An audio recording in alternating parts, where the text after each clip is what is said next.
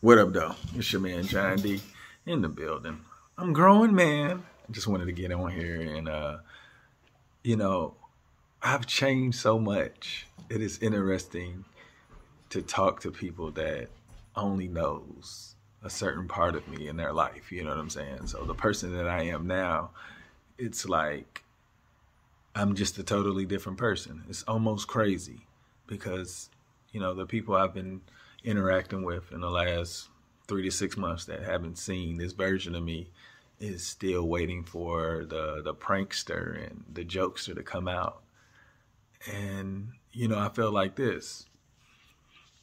Um, I don't want to say anything that could be offensive um, because I don't know how you're going to take it. But I know going forward, um, it, won't be any misunderstandings because I don't feel like I'm going to make anybody the butt of any joke. You know, I just thinking about the comedians, and I probably this probably being here and it'll probably be bad, but you know, comedians, the really funny comedians, don't they'll make everybody laugh. It's not about sensitivity. It's about not throwing anybody under the bus. When that creativity and being a comedian comes out, we'll see. Because, you know, if you think about the black community, we're all about, um, you know, talking about each other. And we make it feel like since we talked about each other, that it's okay to talk about others. But at the end of the day, there was a point in our life where it did not feel good.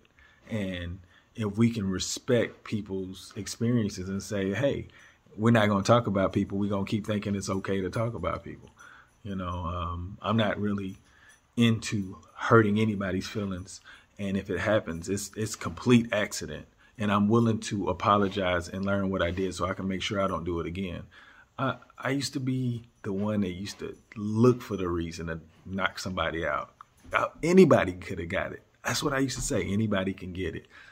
But that was a that was a childish way to look at things in my perspective. And the way that I am now, I just want people to know I'm, my hands are theirs. Why do I need to make a joke out of them? But uh, make today better than yesterday. Don't worry about anything you can't control. G A T A. Get after that action, or that action will get after you. Be great on purpose. Boom.